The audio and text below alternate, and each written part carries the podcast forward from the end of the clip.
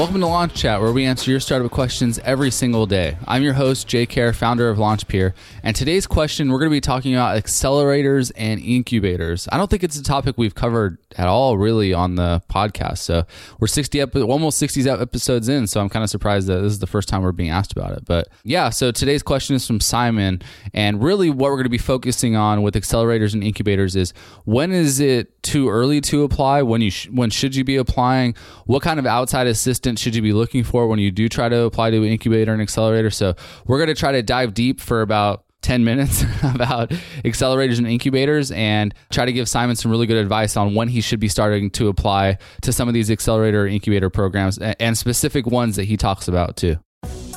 Today's question comes from Simon in New York City. He writes in I recently co founded a startup. Our goal has been to build a good MVP, push out a beta, and then raise seed capital. We have been passively applying to early stage incubator and accelerator programs, and we were planning on aggressively applying and pursuing those once the MVP was complete. But after reading a lot of helpful articles, I have seen many cases of moderately successful startups being rejected because they were, quote, too early for outside assistance. These are startups with revenue and sometimes even full time employees. As a startup with just an MVP, is it a waste of time for us to focus on obtaining outside assistance? Hey, Simon. So thanks for your question. I don't really ever think it's too early to apply to an accelerator or incubator. I really just think it depends on which ones you're applying to.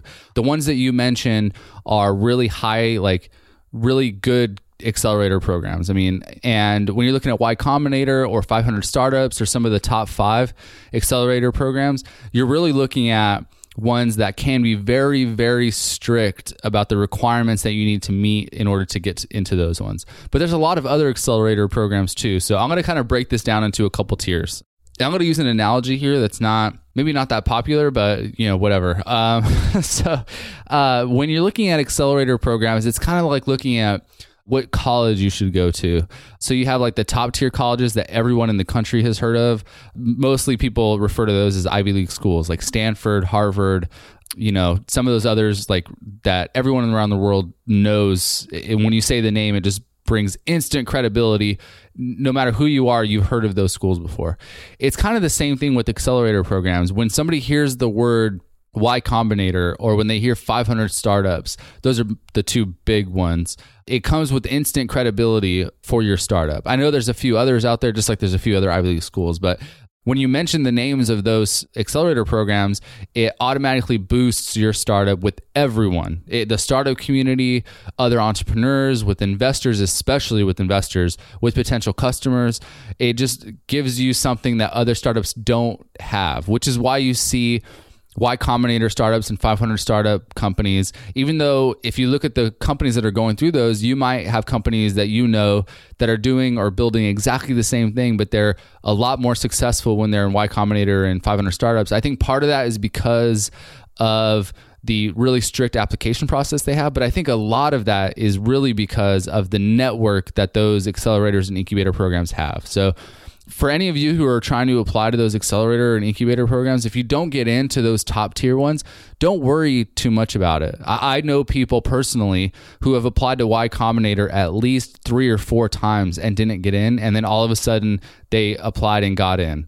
And it was for sometimes the same idea that they were applying before, sometimes it's for a completely new business. And so it doesn't really the the way that their application process works, they're very transparent about who they want in and who they don't want in, but it's still a very difficult process to navigate and because so many people apply to those programs, sometimes it's it's almost impossible to get in your first time. I know very few people who were able to get into Y Combinator first time go when they applied because they, they, either their application wasn't very good, either they didn't meet one of the small pieces of criteria that could have pushed them over the edge, but some other startup did meet that criteria. And so there's a lot of factors that go into whether or not you can get into those programs, but that's just the top tier programs. There are accelerator and incubator programs all over the country. So if I was you, Simon, what I would say is yeah, there's certain criteria that you need to meet as a startup in order to get into Y Combinator. I'd say a lot of that criteria you can find online. They're really public about that. If you go to Y Combinator's blog, they're really open about what they're looking for, what the application should have, the kind of things that they weigh in their application process. It's really easy to go find other startups who have gotten accepted into Y Combinator or who like left Y Combinator a year or two ago and be able to have conversations with those people. I would recommend going and doing that. But just because you apply once and get to denied, don't think that's the end. Like you should keep applying and keep trying. I don't think they have a requirement that you have to have a fully built out like version 1 of your product. I think at the very least you might want to have an MVP but I'm pretty sure they don't have a requirement in there like you have to have a certain number of customers, you have to have a certain number of users, you have to have done X, Y, and Z. I think it's a, just a mixture of those things. Just like when you're applying to college, it's not like, oh, everyone has to have a 3.9 GPA, everyone has to have done X, Y, and Z. Most of the time, it's a combination of those things. Um, you'll see colleges do this all the time where, yeah, well, we have a baseline of a 2.5 GPA. You have to have at least that, but we really prefer people with a 3.8, 3.9.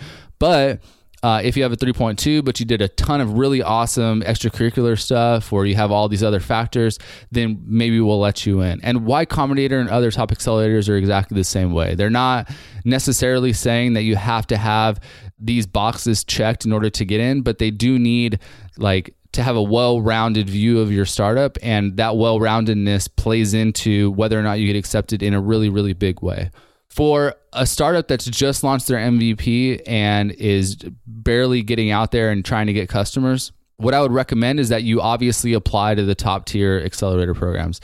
If you get in, awesome. Like you're setting yourself up for success. What's the worst thing that could happen if you apply and don't get accepted? Nothing. Like nothing is going to happen. Let's say that you're early on, you just launched your product, you apply to Y Combinator and they say no no big deal. Like, okay, you, you didn't expect that you were going to be able to get in anyway. If you get accepted, great. Like, it's going to change your entire business. It's going to give you access to a bunch of resources that you wouldn't have had before. When you're thinking about being too early, let's say you get accepted and you get into the program, Y Combinator is about a lot more than just your start the startup that you're building. It's about the uh, network that you're able to build, the investors you're able to meet, the other entrepreneurs you're able to learn from, the mentors you're able to learn from and listen to during the program, the access to capital it gives you, all of those things are going to stay with you for years to come, whether or not this startup that you're working on exceeds or not. Y Combinator is big on looking at the founders as the building blocks of the entire company.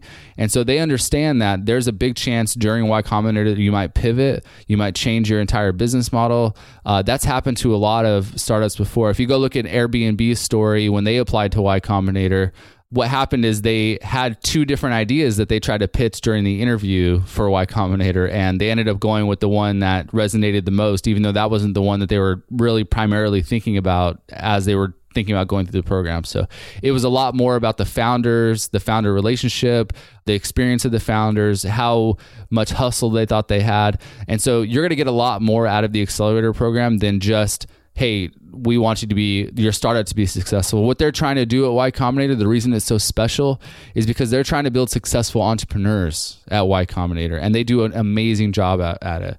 Now, let's say you apply to the top tier accelerators and don't get in. There are hundreds of accelerator programs around the country.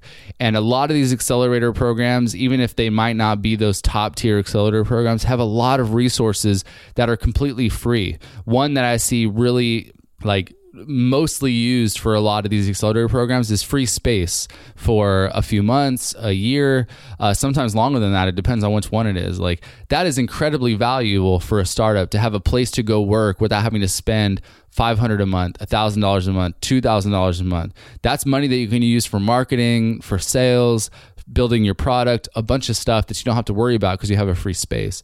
A lot of them come with free resources, free mentorship, access to investors.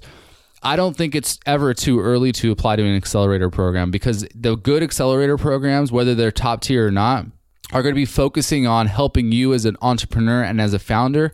And yeah, they're going to help your startup too, but really what they're do they're doing is trying to grow you as a person, trying to grow you as a founder, you as an entrepreneur. And so I think it's okay to join those accelerator programs because you're not going to lose anything by joining these programs you might lose a few hours a week listening to mentors and stuff, but is that really a loss? You probably spend a few hours a week reading articles on TechCrunch or trying to learn different things on Quora or looking at Reddit or trying to reach out to mentors or reach out to investors. If you apply to an accelerator incubator program, even if it's a not not a top tier one, you're going to get a lot of that stuff built into the accelerator program. Now, obviously, I recommend you do your research, make sure that the ones that you're applying to are really good I would really recommend if you don't get into the top tier ones, trying to find accelerator or incubator programs that deal with your specific industry. So there's a lot of ones that are fashion, uh, like the fashion industry has their own accelerator incubator programs. Healthcare is a really popular one right now. There's there's certain uh, healthcare accelerators that they only work with healthcare startups. So they their network, their investors all like working with healthcare startups. I know ones that are about music or the entertainment industry. So I would say the order of preference would be try to get into a top tier one, then try to get into one that's focused, and then try to get into just anyone because you're not going to lose anything. I don't ever think it's too early to try to get into these programs. At the end of the day, you're going to get something without having to give anything. The one thing I would caveat that with is try not to join ones where it's a requirement to give up equity unless they're giving you something back. Okay, so the top tier ones, that's okay. I know Y Combinator has a certain stuff that they do with the the startup. I know 500 Startups does too. Uh, I'm pretty sure they do. But some of the lower tier ones, lower tier is a strong word. Some of the not higher tier ones might have things like that where they're taking something for nothing except a free space for a few months. Don't take those deals. There's plenty of accelerator and incubator programs that will accept you without taking a dime from you. And how they fund it and all that stuff, who cares? That's not your problem. Just know that you as a founder, the only time you should give anything up is when you get so much value, it's worth it, not based on where your company's at today, but where you think your company will be at one, two, you know, one year, two year, five years down the road. So um, make sure you're careful about what you're giving up when you're talking about joining these accelerator programs. But it's very few times I've seen a case where a startup thinks that they shouldn't have done like they shouldn't have applied or shouldn't have tried to get into an accelerator incubator program, no matter what stage of the process that their startup is in. Thanks for listening to this episode of Launch Chat. If you enjoyed the podcast, we'd really appreciate it if you gave us a rating or review on iTunes. Every time you give us a rating or review, it helps us spread the word about the podcast. And the more founders that can listen to the show, the more founders we can help with the answers that we give on the podcast. And also, it means the more questions that we'll be able to answer. And I'm sure you have the same question that a lot of entrepreneurs have. And the more questions that we can feature on the show, the better the show will be.